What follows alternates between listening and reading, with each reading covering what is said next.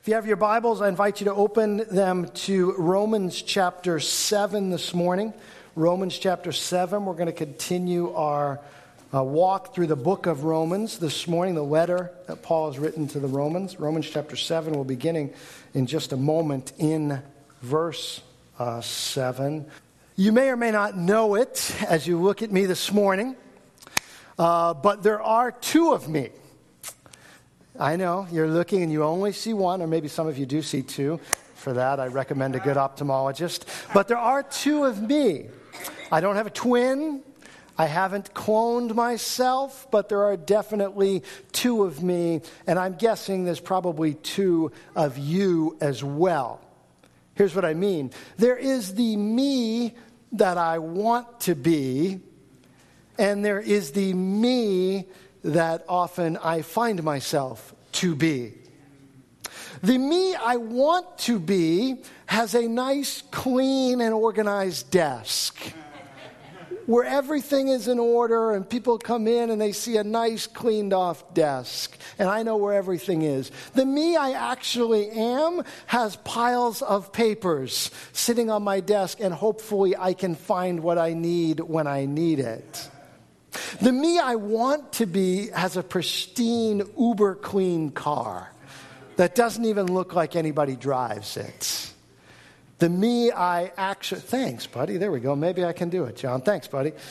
The me I actually am um, doesn't even like to look in the back seat. The me I actually am uh, has a cup holder where the cup kind of sticks in the cup holder when it pulls out. And uh, the me I actually am knows that if I ever got uh, broken down on the side of the road, there's probably enough french fries and Cheerios in between the seats to keep me going for a while. The me I want to be always remembers birthdays and special occasions always has a meaningful, thoughtful gift in the mail on time, even early to the person. The me I actually am sometimes sends out a belated card with a gift card in it to a place that I hope they don't hate. The me I want to be is up to date on current events, knows what's going on in our world and in our culture, not only just current events on the news, but reads thoughtful commentary and, and editorials and things like that to stay up on it and has thought them through from a biblical worldview and formed an opinion on them. The me I actually am has stacks of unread periodicals and magazines on my nightstand and in my bathroom and on my desk and in my office bathroom and every place else. There is a gap between the me I want to be and the me that I actually am. So there are two me's, but I'm guessing there are also two yous at times. There's this tension that exists in our lives. The tension is between the good intentions that we have and the life that we often actually live. We make these promises, we make these resolutions. We're going to start this, we're going to stop that. We have good intentions, but often it doesn't result in the life we actually live. We consistently work on these things, and yet there is this gap the gap between good intentions and our actions. It exists in my life. I'm guessing it also exists in your life. Not only is this tension uh, we experience in various situations and in relationships when our best intentions fall short of our actions, the same dynamic also exists in our relationship with God. That we have good intentions but our good intentions don't always translate into actions. If you've been with us for uh, a number of weeks as we walk through the book of Romans, Paul brings up this tension in this morning's passage. He not only brings up the fact that this gap exists, but he tells us what we are supposed to do about it. So I want to read for you a passage this morning, Romans chapter 7, beginning in verse 7, going through verse 25. As I read it this morning, this letter, these words of Paul to the church at Rome, written under the inspiration of the Holy Spirit, here's what I want you to listen for. Listen for this tension. Listen for the gap that exists between Paul's intentions, what he wants to do, and his actions, what he ends up doing. Here's what the Word of God says Romans chapter 7, beginning in verse 7. What then shall we say? That the law is sin? By no means. Yet if it had not been for the law, I would not have known sin. For I would not have known what it is to cover, covet if the law had not said, You shall not covet. But sin, seizing an opportunity through the commandment, produced in me all kinds of covetousness. For apart from the law, sin lies dead. I was once alive apart from the law, but when the commandment came, sin came alive and I died. The very commandment that promised life proved to be death to me. For sin, seizing an opportunity through the commandment, deceived me and through it killed me. So the law is holy, and the commandment is holy and righteous and good. Did that which is good then bring death to me? By no means. It was sin producing death in me through what is good, in order that sin might be shown to be sin, and through the commandment might become sinful beyond measure. For we know that the law is spiritual, but I am of the flesh, sold under sin. For I do not understand my own actions, for I do not do what I want, but I do the very thing I hate. Now, if I do what I do not want, I agree the law that the law is good. So now it is no longer I who do it, but sin that dwells within me. For I know that nothing good dwells in me that is in my flesh. For I have the desire to do what is right, but not the ability to carry it out. For I do not do the good I want, but the evil I do not want is what I keep on doing. Now, if I do what I do not want, it is no longer I who do it, but sin that dwells within me. So I find it to be a law that when I want to do right, evil lies close at hand. For I delight in the law of God in my inner being, but I see in my members another law waging war against the law of my mind and making me captive to the law of sin that dwells in my members. Wretched man that I am, who will deliver me from this body of death? Thanks be to God through Christ Jesus, through Jesus Christ our Lord. So then I myself serve the, serve the law of God with my mind, but with my flesh I serve the law of sin. You may not have understood everything that I just read in that passage. To be fair, there are scholars and theologians who have read this passage for hundreds and even thousands of years and argued over different aspects of what exactly it means to be dead to the law or dead to sin and alive to, to, uh, to, the, to the life in Christ. There's people who have argued for centuries about what that means. And you may not have understood everything, but I know you understood something. Because you understood the same thing that I understood that this struggle exists. And you and I can listen to Paul's words and say, yeah, that's me. The good that I want to do, I don't always do it. The things that I don't want to do, I sometimes find myself doing them. And yet I've given my life to Christ. And yet I'm a follower of God. So, what is it that is going on in this situation. Paul tells us two things about the law that are important. One thing is this one, the law reveals our inability to do right. The law, Paul says, actually reveals sin. We may not see that, but the law, the standards of God actually reveal sin. Paul says that in verse 7 Yet, uh, if it had not been for the law, I would not even known sin. I would not even know what it is. And then he chooses for his example the 10th commandment Thou shalt not covet. And it's an interesting example that he picks. Specifically, the command to not covet says you should not covet anything that your neighbor has. Most everyone that Paul was writing to, and I'm guessing most everyone here this morning, would say that at some point you've probably coveted something your neighbor has. Paul picks an example that all of us can relate to. What's it look like? Your iPhone 4, the storage is almost full on it. You've had it for years. Your parents won't buy you a new one. It's lagging. Not all the apps work, and the new apps you can't even download because they won't work on your operating system. You, you look at it and, and, and you want a new one, but you can't get one. But your friend always has the newest iPhone. And the iPhone 6S looks so sleek and so fast.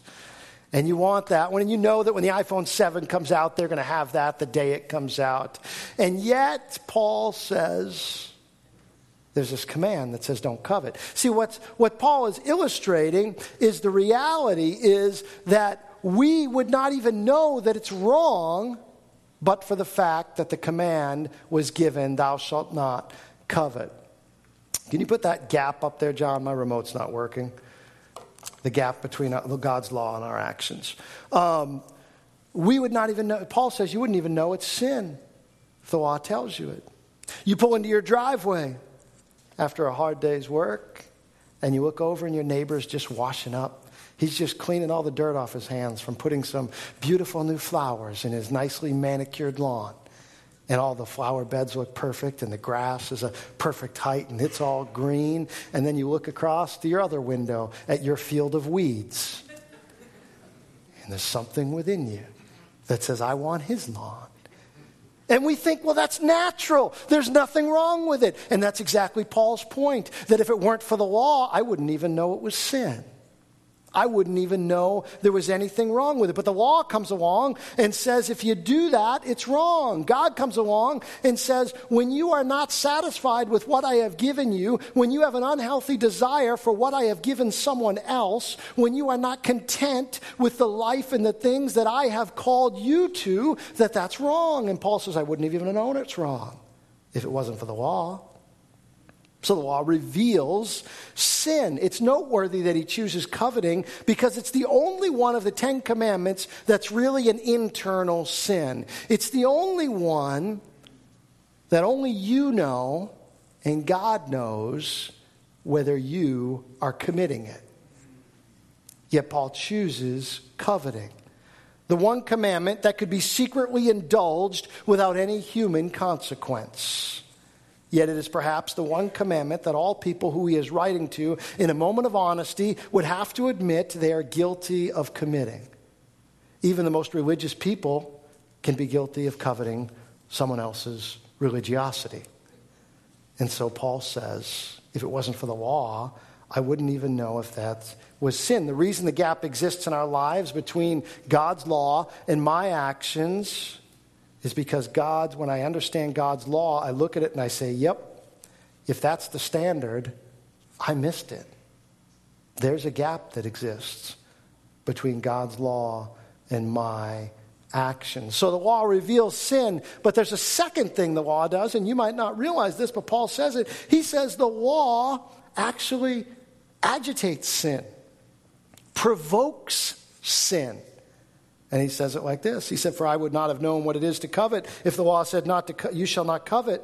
But sin, seizing an opportunity through the commandment, produced in me all kinds of covetousness.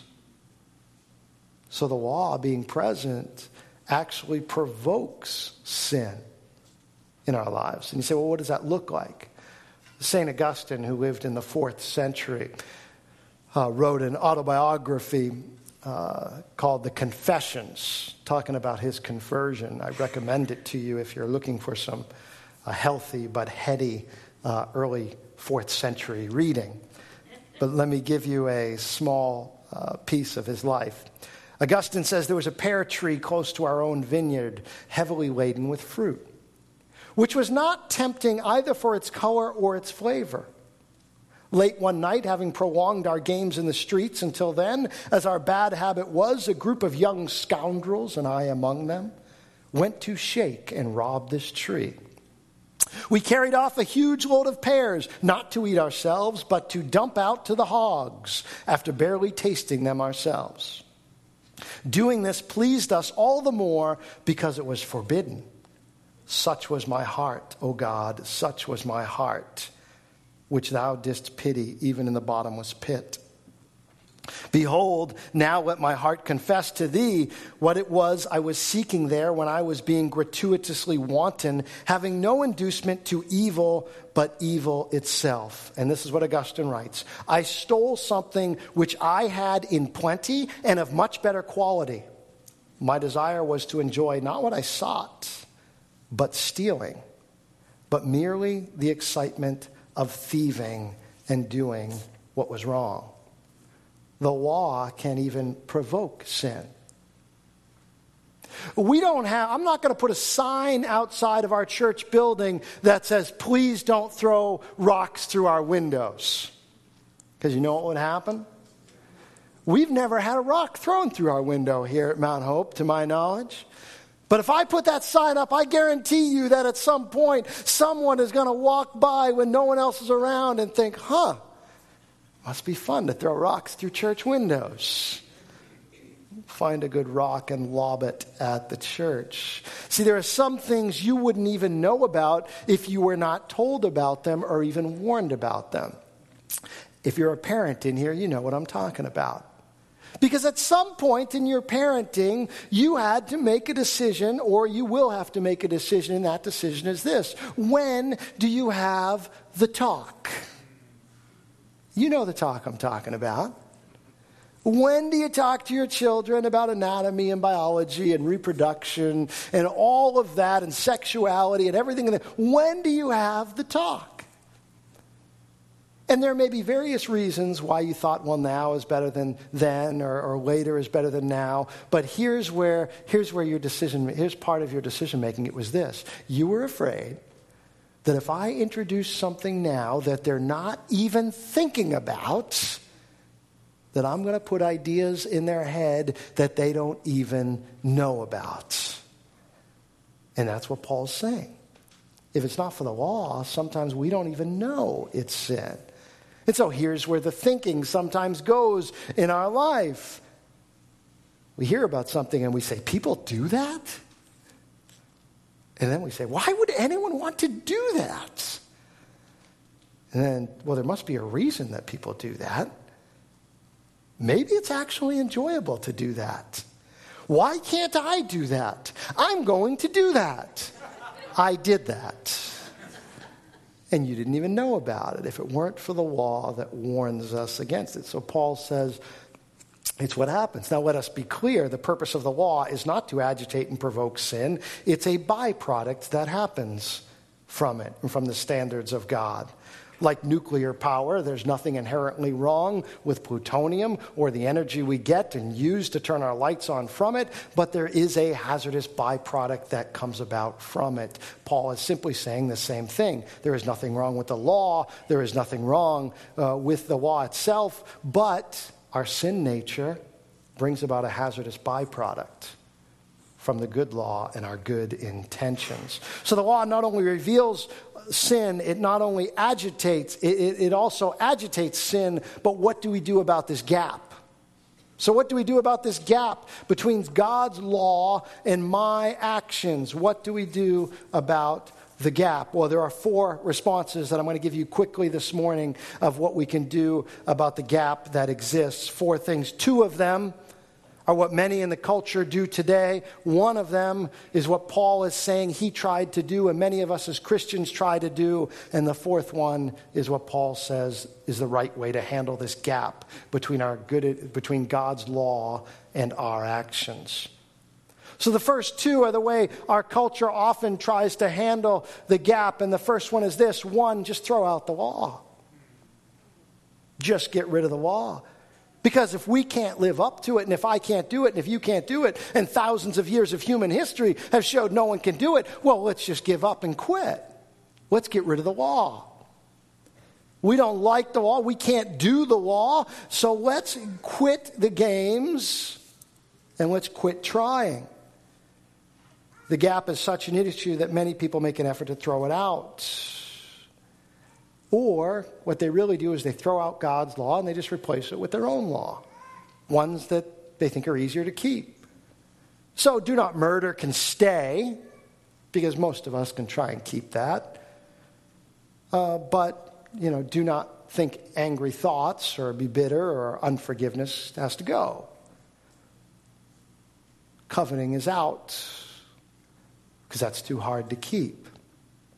Of course, what happens is we simply end up shaping the law in our own image. Throwing it out's not the answer. It's not the answer because God doesn't allow for it. In the end, the standard that God uses is his own laws, not the ones that 51% of the people agree on. Not the one that your particular government at your particular time in your particular location agrees on. In the end, God uses his standards and his laws. So throwing them out is not really an answer. God didn't give us the ability to make the standards and laws, so why would He give us the ability to throw them out? So that's not the answer. But the second response one, some people throw it out. The second thing is other people will try and trivialize it. Trivialize the law. To trivialize the law is to admit that yes, it's there, but it's not important or relevant to us today. And there are many people that try and live their lives this way. Some people want to say, well, it's not important. Forget about your actions. Nobody's perfect anyway. All God really cares about are your good intentions. So God's law is reduced to the level of a Hallmark card, basically saying, Sorry, I didn't get you the gift or do anything that you wanted or would have been helpful, but I got this card and I thought of you and we reduce our lives living for God to that way. There are many people, even those who would call themselves Christian in our world, who take this approach. God doesn't really care about how you live, He just cares about how you think and what your intentions are. You don't have to read the Bible and follow what it says because you will just know the right thing to do. Do what feels good to you at the time. God will be okay with that. He understands. Of course, intuitively, we know that it's not just our intentions that matter. We know it when someone promises to do something for us, intends to do it, and don't do it, and we realize intentions are not enough. You know it as a parent when you go to your child and they're on their iPad and you say, Well, why didn't you do what I asked you to do? And the answer is, Oh, yeah, I meant to, but I got distracted in that moment, your response is never, oh, well, if you meant to, that's, that's cool. As long as you meant to. Intentions matter, but so do actions. Hemingway said it this way What is moral is what you feel good after, what is immoral is what you feel bad after. That may sound strange in a church, but it sounds perfectly appropriate to much in our culture, in our society, and in our world. We trivialize the law of God. We don't think it's that important. Others will trivialize it by saying it's not relevant to our day and time. At most, they were words given to a nation of people in a particular situation thousands of years ago. It's no more relevant to our lives than the Code of Hammurabi, the codes of ancient Greece, or even the Mayflower Compact. Great for people back then, but they have nothing to do with me now. They are not relevant to living in 21st century America. The problem with trivializing the law of God is that God didn't put an expiration date on his law.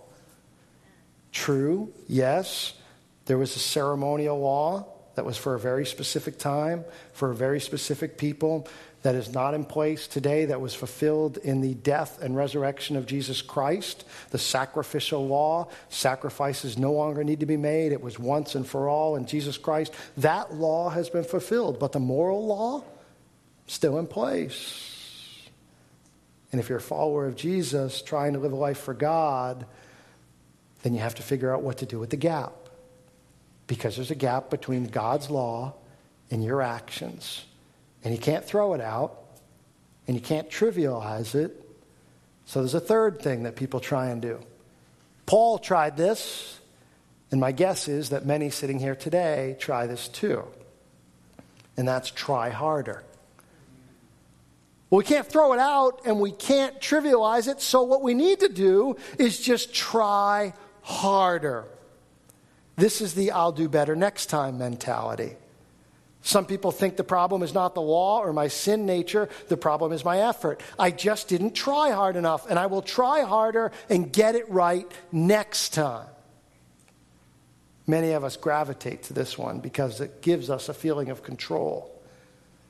We're like kids diving into a pool and we look at our heavenly Father and say, "Wait, wait, wait. Don't uh, don't go anywhere. I'll get it right next time.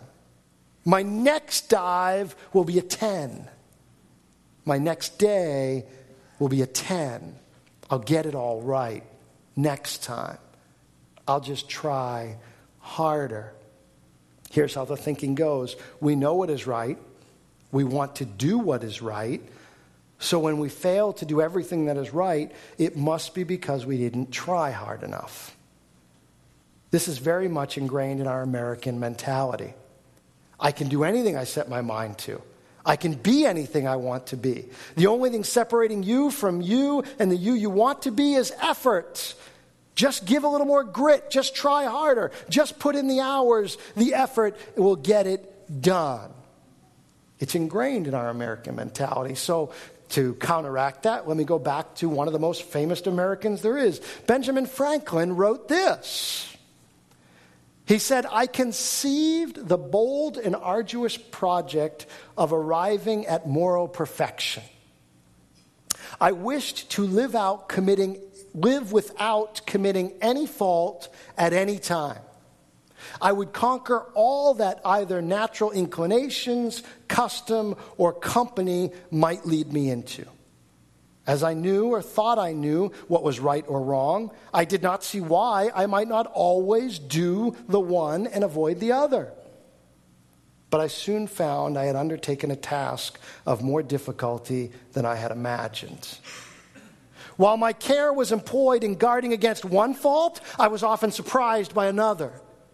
Habit took the advantage of inattention. Inclination was sometimes too strong for reason.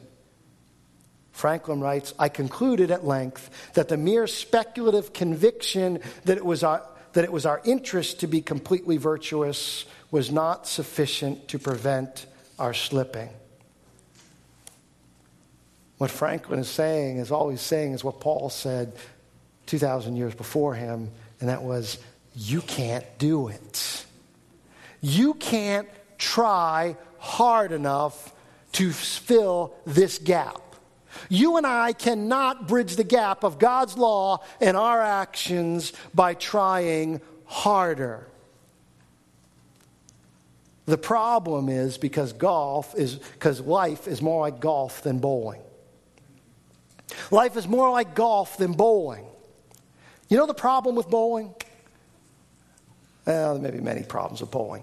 But one problem with bowling you know why bowling doesn't get the crowds that baseball gets or football gets or even golf gets? You know why bowling doesn't get those crowds? Because bowling has a ceiling.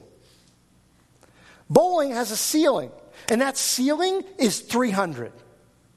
300. 300 is the best anyone is ever going to do. No one has ever left a bowling alley bowling a 301. There's a ceiling to it. There's as good as it can get. Bowling has a ceiling. Golf is different. If you golf, there's a different. Golf has par, sure. But your really good golfers, your great golfers, are always going to be below par. And if you're a really great golfer, you might go out today and shoot a 65, but someone goes out tomorrow and shoots a 64. There's no perfect game of golf, it doesn't exist. No one turned in a scorecard with just 18 strokes on it. There is no perfect game of golf. And life is more like golf than bowling. And that's why this gap exists, because you will never pitch a perfect day. It doesn't work that way. That's what Paul's saying. That's what God's word is saying.